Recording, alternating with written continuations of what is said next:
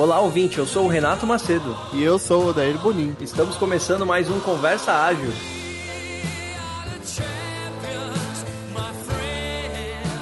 Aê! Chegamos, cara. Põe um som de palmas aí, se tiver, na biblioteca.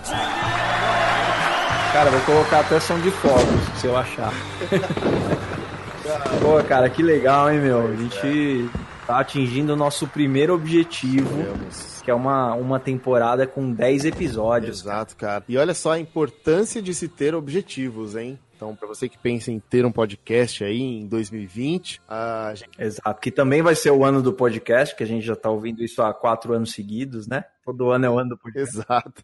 A gente aproveitou um desses anos do podcast para começar o Conversa Ágil, né? Mas, para você que está querendo começar, é, é muito importante você ter objetivos alcançáveis, né?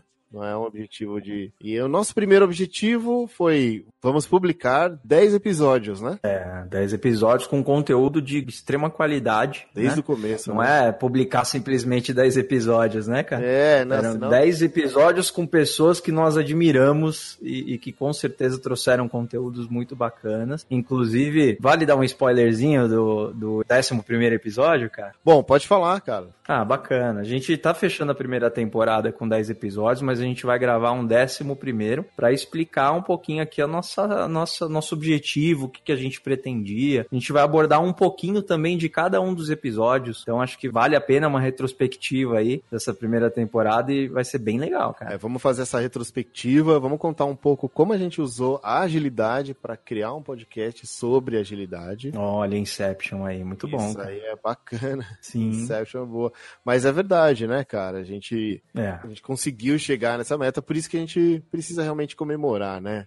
Já passamos de 3.100 downloads Sim, sim. é, e a gente ainda não tomou aquela cerveja juntos. Né?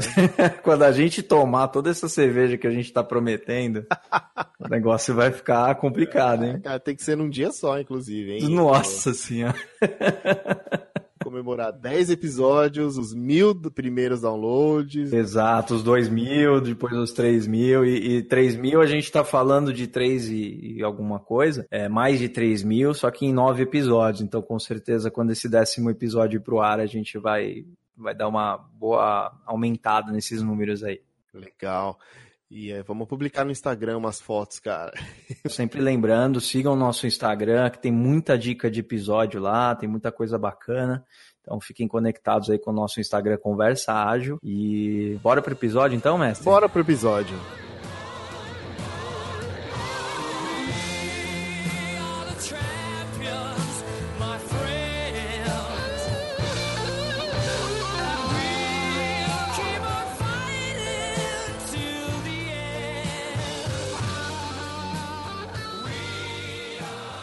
Hoje estamos aqui com o nosso convidado André Suman. Ele é reconhecido aí por várias palestras bem interessantes. Tem uma do TDC aqui sobre Kanban, que é super bacana, a gente já recomenda desde já. E o assunto de hoje é Kanban, né? Que inclusive foram pedidos de ouvintes aí que a gente está atendendo e a gente convidou o André para bater esse papo aqui, fazer essa conversa ágil. André, pra quem não te conhece, como que você se apresentaria? Bom, eu sou o André Suman, eu sou Agile Coach, sou um apaixonado aí por agilidade e formas de desenvolver software de uma maneira melhor. Eu tenho todo esse background de desenvolvedor mesmo, né? Então, trabalhei muito ali em cima do código e tal, até me tornar arquiteto e depois, a hora que eu percebi que algumas coisas faziam sentido dentro do, do ciclo de desenvolvimento, eu comecei a estudar um pouco mais e passei aí os últimos sete, oito anos me dedicando a isso. E estou aprendendo sempre. Queria agradecer a sua presença e você ter topado fazer essa conversa ágil aqui com a gente. Cara, eu queria começar puxando uma coisa aqui que eu descobri nos bastidores. Na verdade, a gente estava trocando uma ideia aqui antes de startar a gravação e a gente estava falando do seu blog, cara. Eu achei um negócio muito legal aqui. É o blogdocasé.com.br, cara. E, e- e eu achei legal que tem um slogan aqui no topo, tá escrito assim, ó, pelo menos um terço te interessa. Por quê? Porque tem uns temas bem, bem bacanas, assim, mas eles não se relacionam muito, né? Que é computação, sanfona e mágica, cara. Você pode contar pra gente? né? Boa. Pô, me interessa por dois terços. aí, Olha só, cara. Computação você tem que fazer um pouco de mágica para as coisas darem certo, eu concordo. Boa, não conheço sanfona ainda. Então, Casé é o meu apelido da faculdade. Eu, eu, estudei na Unesp em Rio Claro e é uma tradição lá da Unesp, todo mundo ganha apelido, né? Uhum. E aí o pessoal ali que dividia comigo a, a pensão que eu estava morando ali logo no começo, eles eu era bicho, né? Tava careca e acharam que parecia o Casé Peçanha, que era apresentador da MTV. Ah, tá. O careca narigudo, né?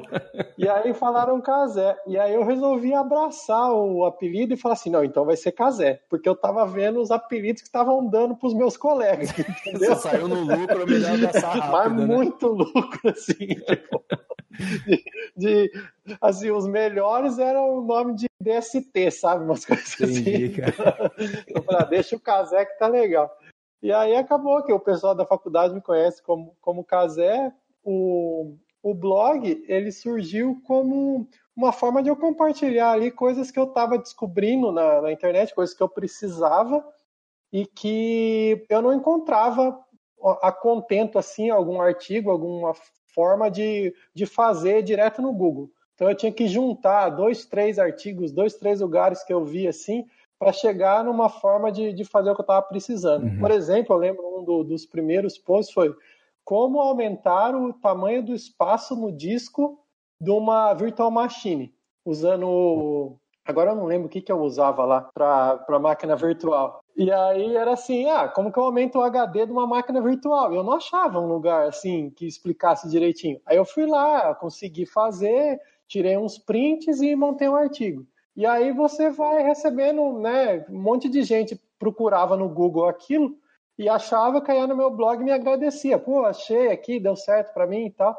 E aí eu comecei a compartilhar esses assuntos muito nessa onda de, de querer ajudar as pessoas mesmo uhum. e, e, organizar até a informação para mim, né? Quando eu precisava de alguma coisa. E os três temas que eu gosto aí é computação, né? Minha formação. Mágica, eu, eu cheguei até a trabalhar como mágico. Olha isso, cara. E quando eu tinha 15, 16 anos, eu fazia mágica em festinha, eventos, essas coisas e tal. Mas hoje você faz um pouco ainda, né? Ainda faz, né? Ajudou pra caramba. e sanfona também é uma coisa que eu gosto, que eu toco um pouco. Então acabei que eu agrupei os três, deixei três abas lá e aí cada um se interessa por algum tema ou por mais de um e acaba vendo. O mais interessante é que tipo a, as palestras que o pessoal mais gosta de temas assim de computação que eu já fiz, né? Aquela palestra do TDC de Kanban, não chama Gohor de Kanban, etc e tal.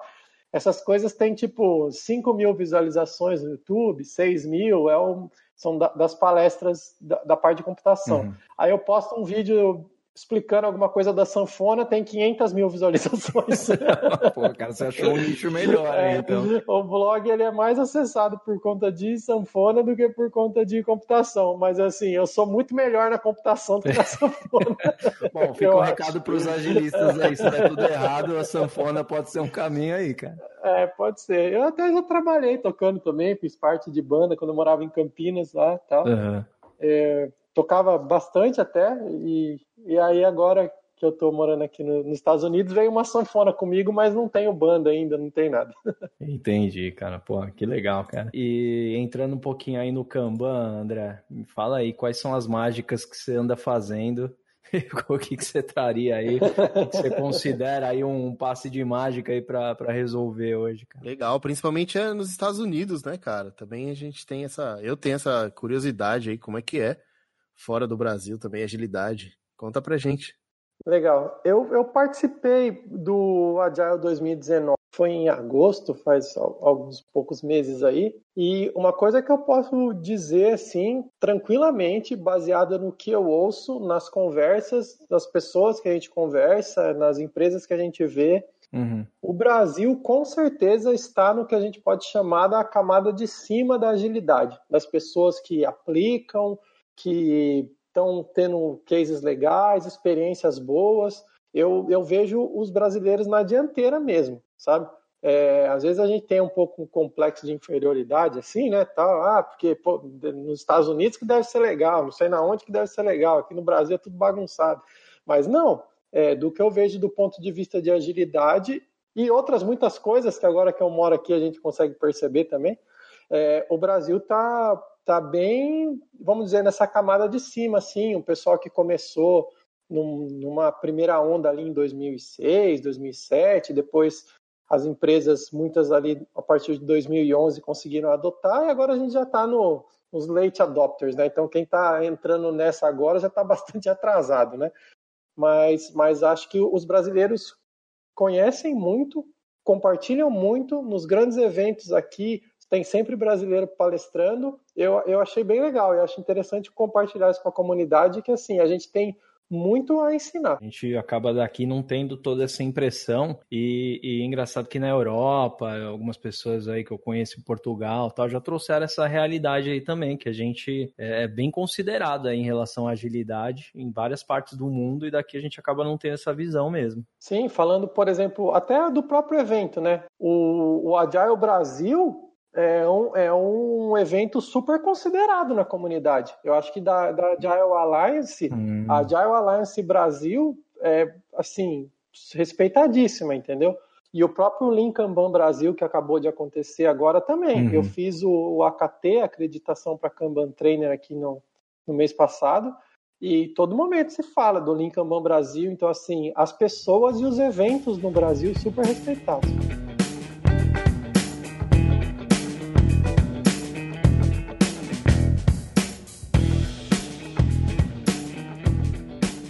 Movimento da agilidade ele começou muito forte com o Scrum, é muito mais prescritivo, ou seja, as, as cerimônias são muito mais é, é, demarcadas, assim, como que se deve realizar, o time box de cada coisa, quanto, ou seja, quanto tempo deve durar, etc. Papéis, né? Tudo muito é, claro, assim, para ser seguido. Só que de um, de um tempo para cá a gente tem é, ouvido falar muito em Kanban. Por que, que você acha, cara, que começou esse movimento aí, André? De ter uma migração até natural, né? A gente não quer comparar, mas eu até já trabalhei em contextos também que estava no Scrum, foi para o Kanban e, e, parece que é um movimento até meio natural de acontecer, assim. Aí eu queria a sua, sua visão em cima disso aí. Tá, eu vou, eu vou falar um pouco da, da minha experiência, até como que eu caí nisso de, de Kanban, uhum. e aí é, é, um pouco fora do que vocês estão colocando como movimento natural. Tá, porque, beleza. na verdade, não é um movimento natural, porque eu estava num contexto onde os times Scrum estavam trabalhando dentro do time box, conseguiam ter um backlog, entregar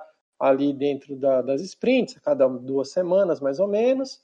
E na empresa tinha uma área de atendimento um, é, para soluções que a empresa oferecia, né? Era na época que eu trabalhava na matéria em Campinas.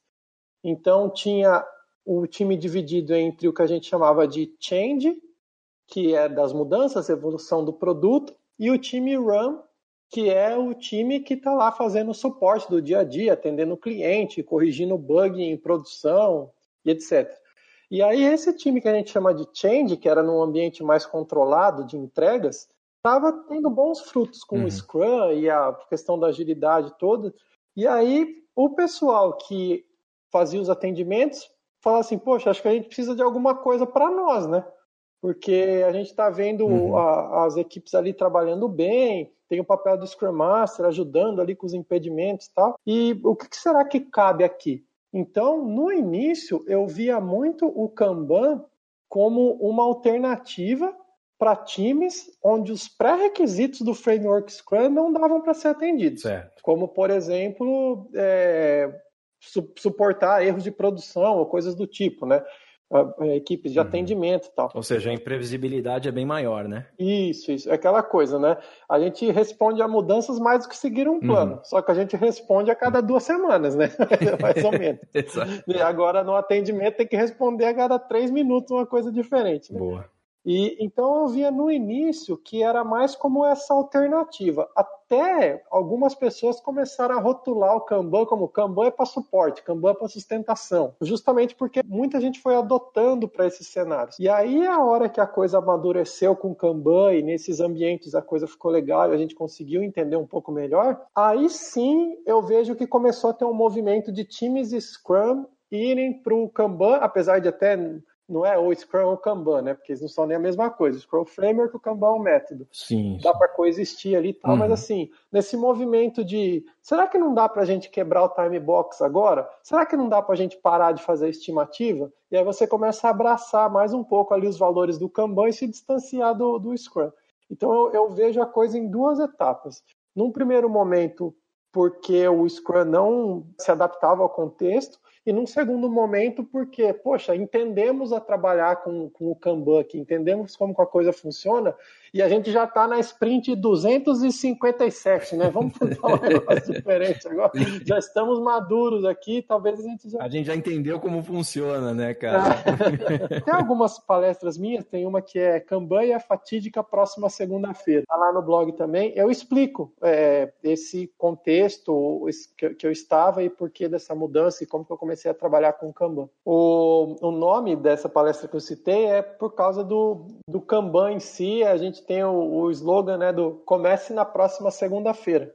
E como ele é um método evolucionário e você começa do que você tem hoje, então você pode chegar no dia seguinte lá na empresa e começar. Né? Não se cria papéis, não se cria responsabilidades, não precisa contratar ninguém. Então, por isso que ele é um método evolucionário. Ele é o menos traumático possível, né? Tipo, comece com o que você tem hoje, né? Ele não pede para você mudar nada no início da conversa. Isso, porque é, eu até cito em algumas palestras que eu já fiz que assim, um, uma grande chavinha que ligou ali na, na minha mente de entender o que é Kanban de fato é a hora que você percebe que Kanban não é uma forma de trabalhar. Não é uma coisa que você chega no time e fala, a gente vai trabalhar desse jeito. Uhum. Kanban é uma forma de evoluir. Kanban é você ir analisando o que está acontecendo e melhorando o seu fluxo de trabalho. Isso é Kanban, é entender como o seu trabalho funciona e não chegar lá e trabalhar de algum jeito. É por isso que quando a gente começa a trabalhar com Kanban, não existe um processo-alvo. Não tem um, uma, um lugar assim, ah, a gente quer chegar lá. Não, a gente está numa situação e a gente vai melhorando, e tem coisas que vão dar certo, tem coisas que não, mas eu não consigo antever como que eu vou estar trabalhando daqui a um ano? Tudo vai depender do que acontece, entendeu? Ele responde totalmente à, à, à, realidade daquele momento, né? Isso, é lógico que tem algumas práticas, algumas coisas, por exemplo, limitar o IP, uhum. ter alguma previsibilidade, o ponto de compromisso, né? O commitment point tem que estar explícito no nosso fluxo, uma gestão visual, uhum. mas as coisas que, que você vai ganhando e entendendo nesse fluxo é que vão dando esse direcionamento do que pode ser melhorado e como pode ser melhorado, né? Boa, cara. Você falou de limitar o IP. Isso é um ponto, acho que bem interessante, porque eu considero limitação de, de trabalho em progresso, né? Work in progress aí, extremamente importante para a saúde do fluxo. Mas é um pouco contraintuitivo no começo para explicar para o pessoal, né? Como é que foi essa, essas vivências? Eu já tive um pouco de dificuldade e, e eu comecei a mostrar de outras maneiras aí, até em treinamento treinamentos. É, tem um vídeo no YouTube, depois até vou colocar aqui na descrição, gosto muito dele, que ele faz essa brincadeira de quando você não limita o fluxo, quando você limita, ou seja, quando você prefere que as pessoas fiquem ocupadas do que tem um fluxo saudável, né? E, e aí eu acabo mostrando, tentando mostrar essa importância. Queria saber se você teve essa dificuldade aí algumas vezes e como que você pode fazer, cara. É, limitar o IP e não estimar são duas coisas que é mais fácil provar fazendo algum workshop, alguma coisa assim, porque como você disse, realmente é muito contraintuitivo, né? Uhum. É, acho que ainda a estimativa é mais contraintuitivo do que limitar o IP. Mas o que a gente tenta colocar é que, assim, primeiro, limitar o IP é até uma forma de respeitar as pessoas. Existe um, uma, um pensamento, às vezes, de que é bom ter as pessoas alocadas 100% do tempo. Exato. E eu dou um exemplo de que, assim, imagina um, né, um, um desenvolvedor aí júnior, um estagiário, alguém que acabou de começar aí na carreira, pessoa cheia de energia, que é, né, foi contratada por uma grande empresa, quer mostrar serviço, o cara quer, né, tá começando. E aí, ah, comecei a fazer uma coisa, e aí, putz, agora fiquei bloqueado. Ah, já vou começar outra enquanto esse negócio aqui tá enrolado. E aí, pô, agora eu não sei fazer, preciso do arquiteto lá, mas o cara é ocupado, eu vou pegar outra aqui para eu começar. A pessoa está se sentindo útil, entre aspas, e um bom funcionário, porque não está parando em nenhum momento. Qualquer hora que tem algum enrosco, ela pega outra coisa para começar a fazer. E aí, na verdade, está sendo ineficiente, porque assim, as pessoas que desenvolvem software, o salário delas não é para desenvolver software é para entregar software. A empresa só ganha dinheiro com coisas prontas. Durante o ciclo de desenvolvimento é só custo, é gasto, né? É gastar dinheiro para fazer. Você não vai remunerar por linha escrita, né? Exato. A empresa ganha dinheiro com o valor que entregue, que é só quando o software está em produção. Uhum. Então, é, isso a gente tem que deixar claro para as pessoas entenderem que, assim, o que importa é o quanto a gente está entregando, não o quanto a gente está escrevendo de código, né? E aí tem alguns exemplos mais simples para dar de WIP, assim, por exemplo, ah, se a gente chegar numa festa e a gente abrir, pegar uma caixa de cerveja e a gente for abrindo as cervejas e for tomando. Gente, vai estar tá todo mundo tomando cerveja gelada e a caixa vai acabando, né? Sim. Agora, se a gente abrir um monte de garrafa ao mesmo tempo, vai ficar choca a cerveja depois de um tempo, né? Porque vai ficar tudo isso. O exemplo mais didático até o momento aí sobre limite de WIP. e eu não bebo, hein? Você foi no coração de muitas pessoas agora. E o mais legal, André, é que com esse exemplo você mostra também que esse conceito ele não é aplicável só à tecnologia, né? Ele é aplicável em qualquer coisa, né? O Kanban ele pode ser aplicado em qualquer coisa. Sim, se você faz 300 coisas ao mesmo tempo, você é o símbolo da ineficiência, né? e às vezes algumas pessoas até, vamos dizer assim, se sentem orgulhosas porque, ah, eu consigo fazer um monte de coisa ao mesmo tempo. Aí é, é o pato, né? Não nada, não corre, não voa, né? faz tudo, mas não faz nada direito.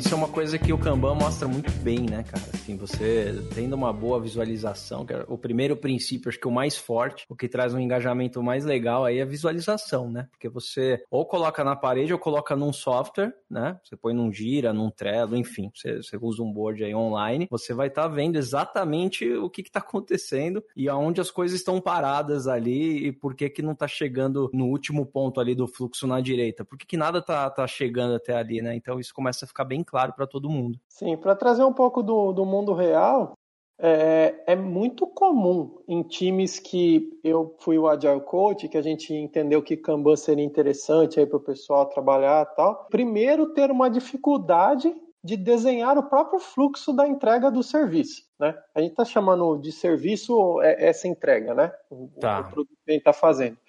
Então, primeiro já ter uma dificuldade das próprias pessoas desenharem o fluxo de entrega. Ou seja, eu sei o que eu faço, agora isso depois vai para alguém que tem que saber o que está fazendo. E eu recebi de alguém que também estava sabendo. Então não, não conheço o fluxo todo. Já é um problema. Uhum. Segundo problema, a hora que você tem um fluxo minimamente mapeado, então agora vamos popular esse workflow com as tarefas que estão em andamento.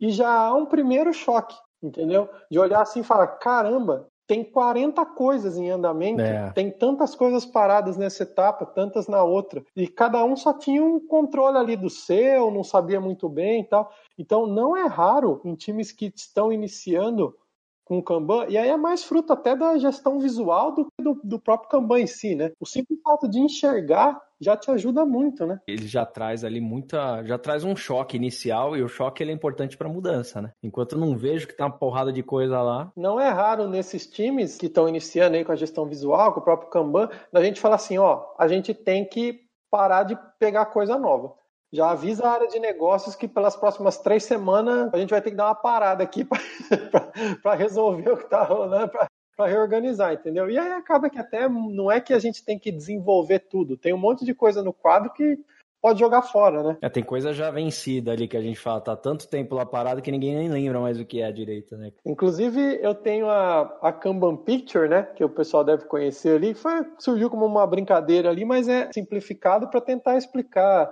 Kanban para um time que está iniciando ali, tem algumas práticas, os valores ali aparecem. E, e eu pedi ajuda aqui para o meu professor de inglês para fazer um post explicando em inglês, né? Já que eu estou morando aqui agora e, e, tem algum público aqui para isso. E aí ele, olhando isso, ele falou assim: Nossa, André, mas isso, isso dá para usar aqui com a minha escola de inglês, né? Falei: Dá. Aí ele falou uhum. assim: Não, você vai ter que me explicar isso aqui. você levou o Kanban para a escola, Aí, cara. Tá, tá usando o Kanban para a escola de inglês dele. Então, Olha que legal, cara. É um proto Kanban, né? Uma gestão visual ali e tal. Uhum. Mas já trazendo esses valores, né? Você chamou até de proto Kanban porque é só um pedaço, né, do, do fluxo ali, é só uma partezinha de um serviço que você comenta, né? É, o que a gente chama de proto Kanban é porque para ser um sistema Kanban, né, de verdade, uhum. o sistema Kanban ele tem um, um, ponto de compromisso bem definido, né, o commitment point, ele tem o, o work in progress limitado, então ele limita o IP, e a gente tem alguma previsibilidade de, do sistema, né, da, da vazão do sistema ali e tal.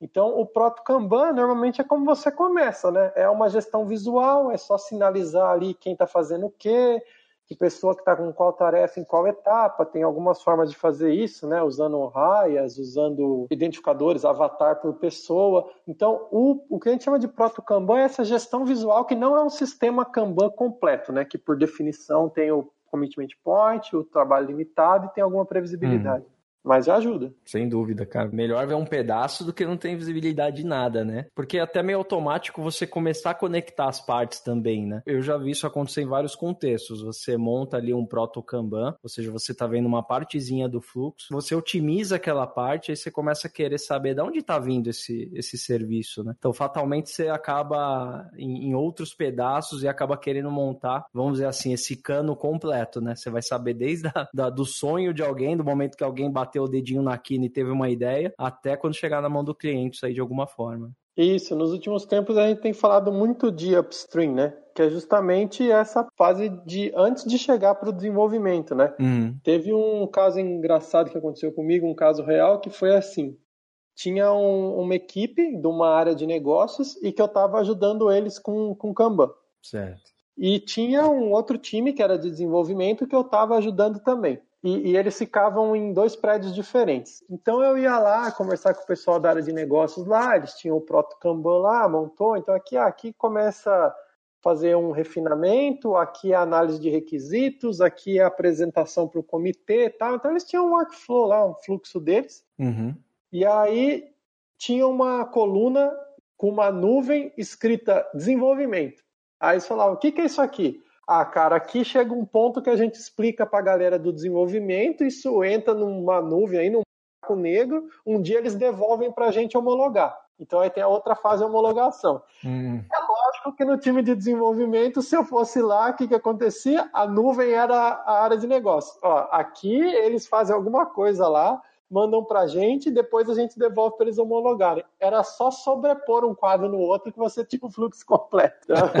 é verdade, era só encostar um no outro, né? Mas por enquanto tinha um negócio mágico, um portal ali. É né? isso, então assim, ó, aqui tem uma hora que a gente manda para lá e alguém devolve. E do outro lado falou assim, aqui hora que alguém manda pra gente, a gente faz aqui tudo bonitinho, depois manda pra lá e também não sei o que acontece. Então era só casar isso, né? Pô, aí você conseguiu grudar os quadros em algum momento ali? Né? Sim, sim, a gente só conseguiu sobrepor os quadros e aí que veio, vieram os ganhos, né? Porque assim, imagina, essa área de negócio que estava homologando, a hora que pra, caía para eles homologarem, uhum. eles iam, na verdade, represando os erros para passar depois para o time de desenvolvimento corrigir. E a hora que eles enxergaram inteiro, ficou assim, ó, não é muito mais fácil a hora que você pegar o erro aqui, você já senta com alguém ali do desenvolvimento, ele nem puxa outra coisa, já resolve isso para você, e aí que aumentou a vazão, né? É, o bacana do Kanban é que ele faz essa linha mesmo, né, de, de raciocínio, assim, deixa eu procurar onde tá o problema, deixa eu tentar mostrar isso, e aí começa a surgir, né?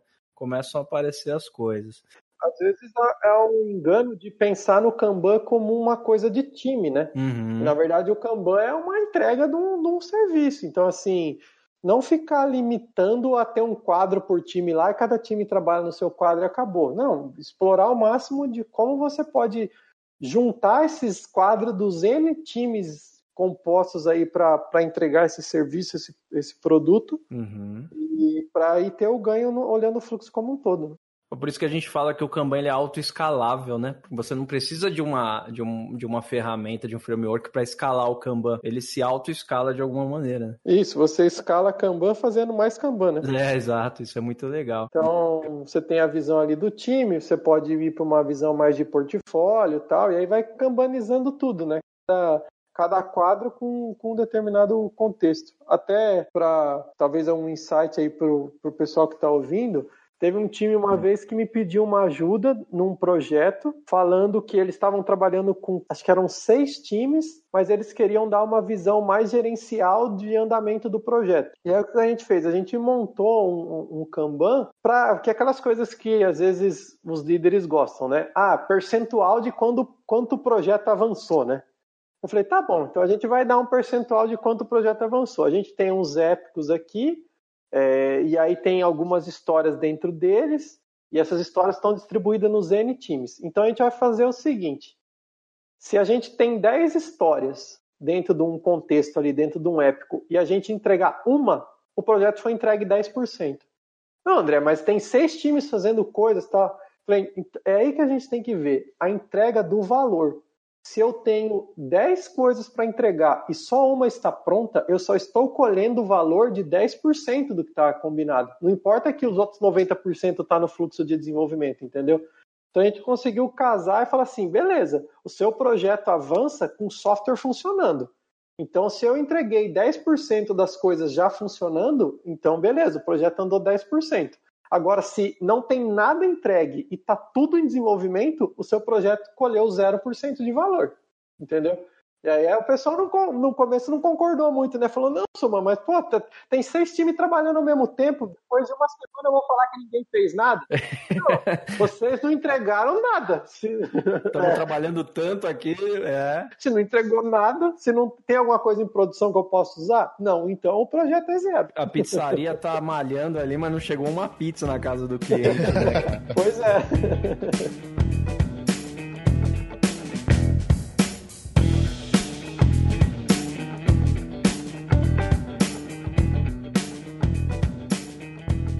existe essa discussão do que é o serviço, né? Por exemplo, um time ele pode é, fornecer vários serviços ao mesmo tempo, por exemplo. Cara, você teria alguma forma de, de trazer isso aí? Porque já entrei em boas discussões em relação a esse conceito aí. Tá. O que, que é a entrega do serviço do Kanban, né? Como que a gente pode entender o que é um serviço. Eu vou dar uma sugestão para quem está ouvindo a gente, que é o seguinte: você entra agora no site da sua empresa e você vê no site o que, que aquela empresa oferece. Boa. Esses uhum. são os serviços, entendeu? Por exemplo, ah, é um software de gestão de não sei o que tal. Isso é um serviço. É uma agência que oferece fazer propagandas no Google, Facebook, Instagram, tal, não sei o que. Isso é um serviço. Isso é uma entrega, entendeu? É... E aí você começa cambanizando uhum. as áreas e aí a junção delas vai dar o serviço. Por exemplo, dentro da sua empresa deve ter uma área jurídica, uma área de marketing, uma área de desenvolvimento, uma área de, de produtos. É, a cambanização, vamos chamar assim, de cada pedacinho emendado um no outro é que faz a entrega do serviço, entendeu? Hum, então, por exemplo, se eu estou falando de um e-commerce, eu tenho desde a, dessa parte aí de, do cliente efetuar a compra de um produto isso poderia ser considerado um serviço, mas a entrega na casa do cliente seria um outro serviço dentro dessa visão? Ou, se, ou faria parte do mesmo, cara? É, eu acho que isso depende. Se você oferece o serviço tá. de ser um, um marketplace, beleza, isso é um serviço. Agora, se você também tem os produtos próprios que você vende e entrega no cliente, aí é um outro serviço. Entendi. É o serviço de marketplace, é o serviço de ser loja entendeu? É que, às vezes, eu não sei se é uma questão de tradução, mas às vezes serviço no, no português, a gente fica pensando em prestador de serviço, né? É aquilo que não é produto, é serviço, né? É, isso. Então, mas não é bem isso. O serviço no contexto do Kanban é o que, que a gente oferece para o cliente, o que, que a gente vende. Então, essa, essa abordagem de entra no site da empresa e vê o que tem escrito lá que a empresa faz, talvez seja melhor para definir um serviço. Né? Agora eu queria fazer uma provocação para nós três aqui, a gente trazer. Depois a gente pode trazer as histórias mais bonitas. O André já trouxe algumas aí. o que, que vocês viram já dando errado usando o Kanban? Eu tenho algumas coisas aqui. Tá, eu, eu costumo dizer que tem uma chance do Kanban dar muito errado, que é você não refletiu o que acontece no mundo real na parede, no quadro. Então, assim, a, a, você quer fazer o Kanban dar errado, é mente para o quadro. Até eu brinco com o pessoal que é, é aquela coisa, você vai querer andar em Sorocaba com o mapa de Piracicaba. Porque a gente, tá, a gente toma decisões baseadas no quadro.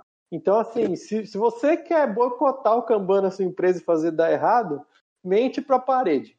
É, e aí tem alguns times que não têm né, essa disciplina tal de manter o quadro é, atualizado e as pessoas podem não ter percebido a, a importância disso. Então, isso não é legal, mas normalmente é contornável, porque assim, fica muito claro que a coisa não está atualizada, né? E aí, se tem alguém responsável por isso, um Agile Coach, é, um Service Delivery Manager, enfim, algum Scrum Master que estava trabalhando com o time Scrum e está trazendo o Kanban agora. Então, é fácil perceber, e aí é uma questão de disciplina mesmo da gente conseguir acertar. O que eu também já vi acontecer, e aí era num contexto que os times eles estavam um pouco carentes de alguém experiente para apoiar. Era um cenário onde tinham muitas equipes, e aí eu ia ajudando uma, ajudando a outra tal, e aí para eu voltar naquela primeira que eu tinha ajudado para ver se estava tudo bem, demorava um pouco. E aí o que, que, o que, que aconteceu? O pessoal se sentiu um pouco desconfortável com a questão de não ter o time box. E aí, como era um time menos maduro, falava assim, pô, sem a data, parece que o negócio não está andando direito.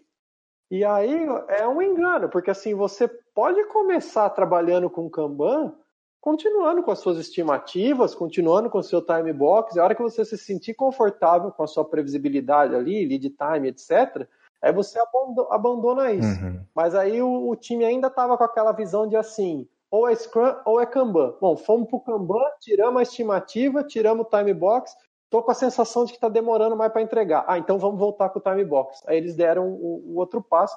E se estava funcionando também, tudo bem, né? Mas, mas tem esse não entendimento de que é uma forma de evoluir e que pode existir junto do Scrum ali para times que já estão acostumados com isso, é, trouxe essa sensação de que assim, não, Kanban para nós não serve, o que não é uma verdade. Né? Cara, eu assisti a palestra do André no YouTube. Muito boa, curti demais, até recomendo. Vamos colocar aqui na descrição do episódio. Mas ele falou um negócio lá que aconteceu comigo, cara. Foi um mó soco no estômago, assim. De verdade. E eu lembro bem como ele falou. Ele falou assim: gente, estamos atrasado, vamos mudar pro Kanban. Tem, na... Não tem nada a ver com o tempo. Depois a gente sacou que continuou atrasado e deu ruim no final, deu igual, né? Não importa como você tá fazendo. Sério mesmo, recomendei pro time. O pessoal hoje até hoje chama história de animal. Vou, vou, te falar que o que mais faz sucesso de tudo é a onça pegando fogo. Esse exemplo de animal, depois que eu vi, eu usei várias vezes e o pessoal não esquece nunca mais. E a certo ponto de que eu, eu já trabalhei com times que as pessoas falavam naturalmente, assim, tipo, ia explicar, sabe? Ah, não, a gente tava trabalhando isso aqui, aí chegou uma onça pegando fogo, a gente teve que parar. Tipo, pessoa não tá nem brincando, ela tá falando, tipo, o discurso dela incorporou o onça pegando fogo pro Expedite, entendeu? Rola isso também. Bom, cara, eu, eu, tive coisas parecidas com o que o André trouxe aqui. Essa questão de mentir pro quadro, cara. Tava participando de alguns times e um time, acho que a gente deu uma acelerada de uma forma que não foi legal em relação à maturidade, porque a gente já tinha chegado com limitação de WIP e tal, mas você vê que nem a visibilidade ainda estava muito bem trabalhada, né? Então acho que algumas coisas foram precoces ali para aquele time. Então aconteceu uma situação de, de a gente perguntar ali, pô, mas por que, que o, o que você está fazendo não está refletindo no quadro, né? Aí a resposta do, do, desenvolvedor na época foi: ah, cara, vocês limitaram o IP aí, então não podia pôr meu post-it aí. Mas eu tinha que fazer isso, entendeu? Só não podia pôr no quadro. Já aconteceu comigo também. E aconteceu essa, essa situação que o André trouxe também de uma sensação de perda de controle, né? O pessoal de negócio vinha lá, tinha o um Product Owner, né? O pessoal usava o Scrum e tal. De repente virou a chavinha que, que o André até falou, não tem muito a ver essa relação que a gente faz, né, normalmente, mas virou a chavinha para o Kanban, e, e, aí o pessoal ficou desesperado. Poxa, a cada 15 dias eu tinha entrega, e agora, né? Então, é, era aquela cascata ágil funcionando, que eu tinha ali o meu, o meu lotezinho a cada 15 dias e eu perdi essa, esse conforto, vamos dizer assim. Que não era um conforto real, né? Muitas coisas não eram entregues também. Com eles é, é eu acho mais fácil lidar. Porque o que, como que você. Né, a gente sabe como é que funciona dentro de uma grande organização tal. Às vezes você tem que vender a ideia ali pro pessoal, né? Uhum. Então, às vezes as pessoas elas estão incomodadas com aquela história de que assim, pô, eu tenho um negócio aqui que seria bom fazer. Ah, mas eu vou chegar lá, os caras vão falar, não, mas a planning é daqui, é só semana que vem. Você deixa aí no backlog e aí você fala com a gente e tal. Então, o jeito de você vender é assim. Eu vou te explicar uma coisa aqui, ó. A gente vai fazer sob demanda, a gente vai puxando aqui, você vai priorizando. E aí, se você tiver alguma coisa que chegou em cima da hora, é só você pôr na sua fila para ser a próxima a priorizar. A hora que eu pedir, você entrega ela para mim. Uhum. Entendeu? Fica mais fácil vender para a área de negócios aquela de que assim, eu tenho um dispositivo aqui, eu tenho classe de serviço, eu tenho um planejamento sob demanda, que eu consigo te atender mais rápido se chegar alguma coisa em cima da hora. Esse é um, um bom argumento. E outro argumento é, você para de escolher, é, de me cobrar, de eu entregar uma coisa numa determinada data. Quando o time tiver um pouco mais maduro, eu vou mudar o jogo. Eu vou te perguntar, o que, que você quer que eu te entregue em até X dias? Que aí é o nosso risco baseado no lead time, né? Suponha que eu tenho um time que está com um lead time 90% de confiança em 10 dias. Em vez do PO chegar, ou a pessoa de negócio, olha, é isso aqui e tal, quando que você me entrega? eu mudo o lado da pergunta. Eu falo assim: você me dá o que você quer que seja entregue em até 10 dias, uhum. que tem 90% de chance de eu entregar. Entendeu? É, é, esse, esse, vamos dizer assim, esse jogo de convencer, de mostrar o ganho que você tem, de virar um pouco a mesa de que assim, para de ficar me perguntando que dia que dá para ficar pronto. Eu tenho aqui um time que tem um fluxo controlado, que o que você pôr no fluxo a gente tem uma, uma previsibilidade razoável. Agora o peso é seu, você que escolhe o que você quer que fique pronto antes. Ah, cara, você falando aí, eu lembrei de uma coisa também que eu vi acontecer bastante. Quando o pessoal descobriu o, Expedite, né, que é a urgência ali, uhum. que é a uhum. onça, né? Sim, a onça pegando fogo. Exato. Cara, começaram a pôr fogo nas onças, coitada, e, e nem era o caso, entendeu? Então o pessoal falou, pô, achamos um jeito de furar fila pega o lança-chama lá, mete fogo na onça, cara, que o Ibama não nos escute agora. e, e, aí começou a rolar expedite no quadro, foi uma loucura. Cara. Caramba. É, isso, isso dá para provar matematicamente, vamos dizer, mas a forma mais intuitiva é assim. Se você tem um lead time baseado na sua classe de serviço standard ali, as tarefas comuns, vamos supor que ela esteja em 90% em uhum. 12 dias. E aí você, você mede também quando entra uma urgente, ou entra a onça pegando fogo, você percebe que em até três dias ela fica pronta, por exemplo. O que se espera que, né, se o seu time estiver trabalhando minimamente classe de serviço é o normal é X, mas o expedite é X sobre alguma coisa, né? Então, nesse caso, 12 para o normal, 3 para o expedite. E aí você traz as pessoas para frente do quadro e mostra, ó, se eu trabalho com expedite, eu entrego em três dias. Se eu trabalho no normal, eu entrego 12. Se o número de expedite crescer, esse 3 vai se aproximar do 12. Porque se todas forem onça pegando fogo, sinal que a onça pegando fogo é o normal, certo? É aquela vera máxima de se tudo é urgente, nada é urgente. E aí as pessoas começam a interpretar de verdade. É, na, eu sou da época que a gente jogava aquele super trunfo, né? Aquele jogo do baralho lá. Uhum. O Expedite é um super trunfo. O Expedite é eu vou colocar isso aqui para ser feito furando a fila, uhum. para ele sair muito, muito rápido. E se eu colocar outro expedite, outro expedite, outro expedite, na verdade eu só estou atrasando o primeiro que eu coloquei. Né? É verdade. Então é, é, é, meio que entrar na mente das pessoas que assim, a onça pegando fogo, ela realmente sai mais rápido se eu trabalhar com ela só de vez em quando. É, quando você traz a visualização e a métrica, cara, e mostra isso e tal, é, é, é, o que você falou, é matemático, né? Você não consegue é, refutar isso aí e falar, não, não, não vou aceitar isso que você está me trazendo. Não, não dá para brigar com esses números, né? É, por isso que, é, que eu, logo no início, com os times Kanban, eu já costumo coletar a métrica de, de lead time, para quando surgirem esses questionamentos, aí a gente conseguir mostrar. No fundo, o seu mindset inverteu para o PO escolher coisas que vão cair numa data que ele deseja ah, eu quero que isso seja feito. E aí vai devolver a data para mim, mais ou menos data em relação à previsibilidade, né? É interessante vocês tocarem nesse tema, e aí acho que é onde até a gente pode ajudar mais o pessoal que está ouvindo, que é o seguinte: para entrar as coisas dentro do fluxo, é interessante a gente ter uma, uma análise prévia ali, um refinamento, alguma coisa que vem sendo feito, e o time técnico ele realmente conseguir entender se aquela demanda está entre o cachorro e o camelo né, de tamanho. E se chegar um, um, animal grande, né, um elefante, alguma coisa, conversar com o Pio, falar assim, ó, Pio, vamos quebrar aqui entre esse cavalo e aquele outro cachorro maior ali e tal. Porque com certeza não é o tamanho do que vai ser feito que diz a data que aquilo fica pronto. Porque é o fluxo, é o comportamento do fluxo, a gente assumindo essa variabilidade no tamanho das coisas, que nos dá a previsibilidade, podendo correr algum risco. Então, no Kanban, a gente, com um time mais maduro, que está trabalhando ali com o conceito do lead time e tal, previsibilidade, e não está fazendo estimativa, qual que é a data que a gente devolve para o PO? Na verdade, a gente não devolve uma data, a gente devolve para ele qual é o risco que ele quer correr.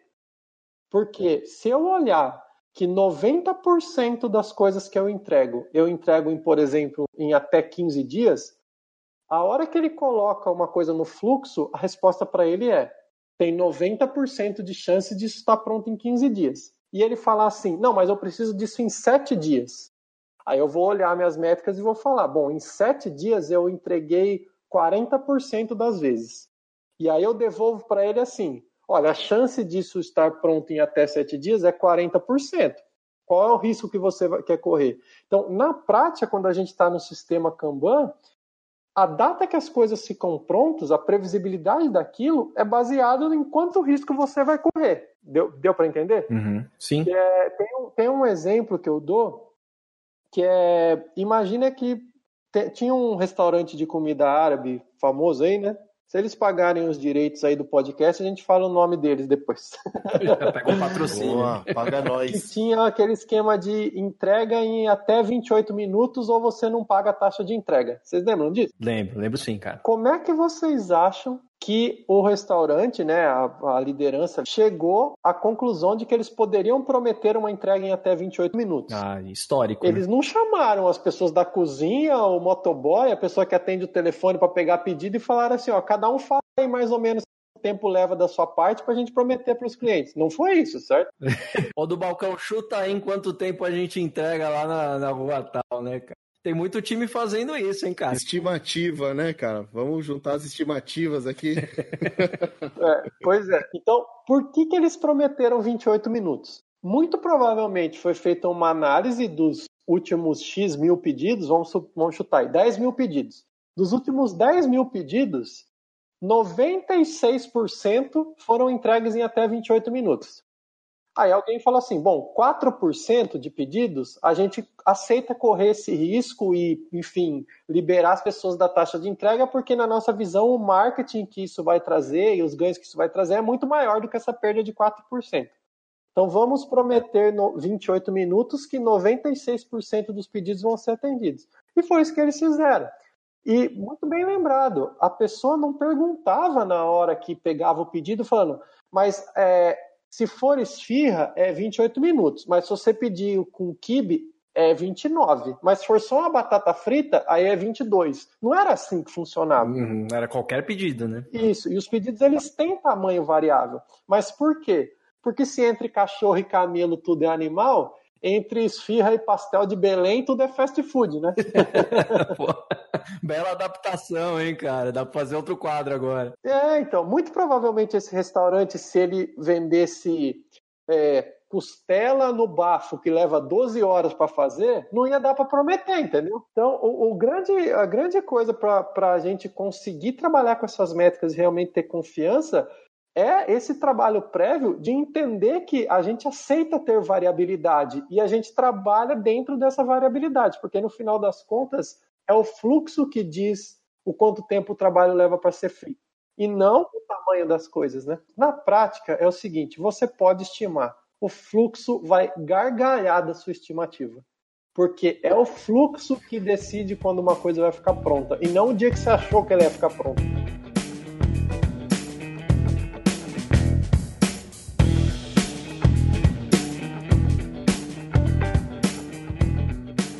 Queria até entender por que que chama acreditação, cara. Isso aí você tem que convencer alguém que isso funciona? As pessoas acreditam em você porque você tem uma acreditação em Kanban? Por que que tem esse nome? É, como que, como que funciona, né? Na, para Kanban University, que é a, a entidade principal aí de, de Kanban, né, que tem o próprio David Anderson, que é o, o pioneiro aí do método, é, ela separa em três níveis. Vamos dizer, o primeiro nível é uma, é uma badge, é um selinho, é uma carteirinha, é um registro. Por isso que você faz o curso, a formação. Hoje tem a TKP, que é Team Kanban Practitioner, e tem o KMP, que vocês devem conhecer. No, no, Brasil é bem mais famoso o KMP. O TKP é uma formação de um dia só. Ela é mais simples que o, que o KMP1. É, eu ouvi falar que ela é muito conhecida na Índia, porque lá o pessoal é louco por, por badge, né? Por selinho. Parece escoteiro. Então, assim, o, o, o Team Kanban Practitioner é, é um badge, né? É um selo ali de um curso de um dia mais simplificado. Aí tem o curso KMP1 e o KMP2, né? O KMP1 é o Kanban System Design e o KMP2 o Kanban Management Professional. E aí você faz os dois cursos para ganhar o selo de KMP. Então, na verdade, assim, não existe certificação KMP1, KMP2. Significa que você fez o curso e tem um certificado que você fez o curso, né?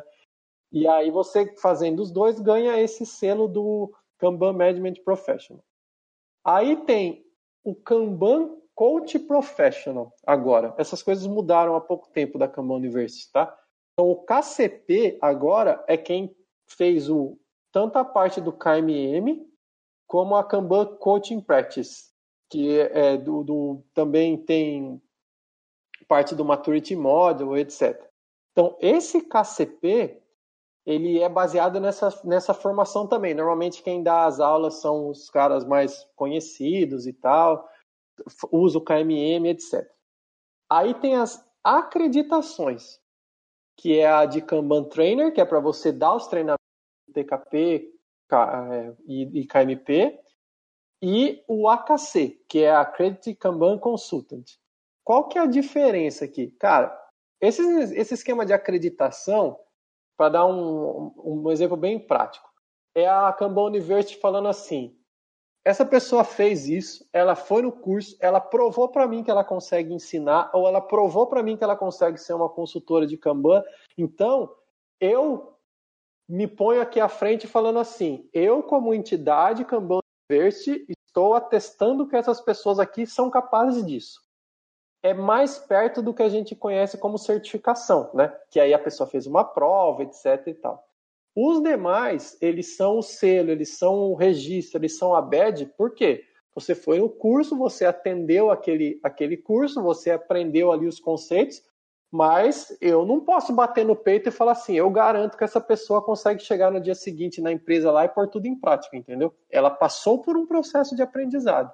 Então é por isso que tem a diferença das acreditações e do, do, do selo em si, da BED. Se vocês entrarem no site lá, kanban.university, já tem o link lá em cima, no menu Certified Kanban, ele mostra tudo, dá até para procurar as aulas lá. André, que dica que você dá aí para quem está querendo ingressar aí ou, entender o Kanban com mais profundidade? Qual um bom caminho que você considera hoje, cara? Olha, no geral, eu acho que todo mundo tem que ler o livro do David Anderson, aquele livro que era o livro da capa azul, né, o Blue Book, só que eles fizeram uma edição agora que a capa não é azul mais. é, a gente sabe, eu comento disso em algumas palestras também, que as, que, é, que as pessoas aprendem de um jeito diferente, né? Eu, eu não me orgulho disso, mas eu não sou um leitor muito frequente aí. Eu gostaria até de ter mais o hábito da leitura, mas eu aprendo mais com aulas expositivas, assim, tal. Para mim foi um, um, divisor de águas mesmo, um grande aprendizado fazer a formação KMP1. Então, indico aí para o pessoal fazer o, o, o, curso KMP1 aí de Kanban, acho muito legal. Inclusive, né, já puxando um pouquinho, é, eu recomendo de verdade mesmo, e também agora já dá para fazer comigo também. eu me tornei um AKT aí, então o ano que vem oh, sim, ter algumas legal. turmas aí no, no Brasil, vou, vou ver como organizar isso aí. Mas, lógico, não precisa ser comigo, é, todos os instrutores aí são super competentes, a gente passa por um processo bem complexo até de acreditação, são cinco dias de formação para conseguir se tornar KT aí. E, mas o, o principal é, seja com a formação KMP, seja com qualquer outro curso que vocês façam, é, eu acho que eu consigo dar respostas hoje ou ser convidado para um, um podcast tão legal como vocês me convidaram, porque eu tive experiência, eu estive dentro do cenário onde essas coisas estavam sendo aplicadas. Eu tenho visto hoje muita gente achando que vai fazer um curso aqui, um curso ali e tal, e já, e já vai aprender. É, a dica que eu dou é, cara, tem que segunda-feira entrar na empresa, tem que rodar, tem que fazer, experimentar, tem que conhecer diversos cenários, tem que trabalhar com um monte de time. É, é, o nosso trabalho ele é baseado em experiência. Ninguém aprende a dirigir um carro de Fórmula 1 lendo manual, né? Todos os pilotos de Fórmula 1 começaram lá no kart, depois não sei o que, tal, tal, tal. Então é um trabalho que vai evoluindo mesmo para ir ganhando experiência. Então, a dica maior que eu dou é não tentar, não ficar nessa de ser muito acadêmico também. Tem que ir lá no time, tem que rodar. E tem coisa que vai dar certo, tem coisa que não vai dar, e aí é nessa que a gente vai aprendendo. Bom, show de bola, André. Cara, eu queria agradecer muito nossa conversa. As dicas extremamente bacanas, super didáticas. Você traz de uma forma muito fácil, assim. Tenho certeza que vai ajudar bastante gente vai incentivar muito as pessoas a olharem para o Kanban de uma outra maneira e, e para sua evolução também. Então, muito obrigado, cara. Muito obrigado, valeu do convite, fiquei realmente muito feliz aí. E o pessoal que quiser saber mais, entrar em contato comigo tal, acho que o jeito mais fácil é entrar lá no blog, blogdocasé.br, casé com Z. Pode me adicionar no LinkedIn também, é André Suman Pereira. E aí lá no, no blog tem, tem todas as palestras, tem o link para o canal do YouTube, se quiser adicionar em outras redes sociais aí também, fiquem à vontade. Eu gosto muito desse contato com, com a comunidade. Acho que isso traz, traz muito para a gente. A gente tem muito a ganhar quando a gente está envolvido nesse esquema de comunidade. Eu só estou aqui fazendo podcast com vocês hoje porque teve um dia que eu achei que eu devia submeter uma palestra para algum evento. E aí eu fiz e deu certo, e aí foi o próximo evento, e aí o próximo. Então, a nossa, nossa área tem muito disso, né, de envolvimento com comunidades, o que é, o que é super legal, eu recomendo aí para todo mundo. Obrigado mesmo, André. E já está convidado novamente para a gente fazer mais um outro episódio. Legal, cara. Obrigado. Obrigado.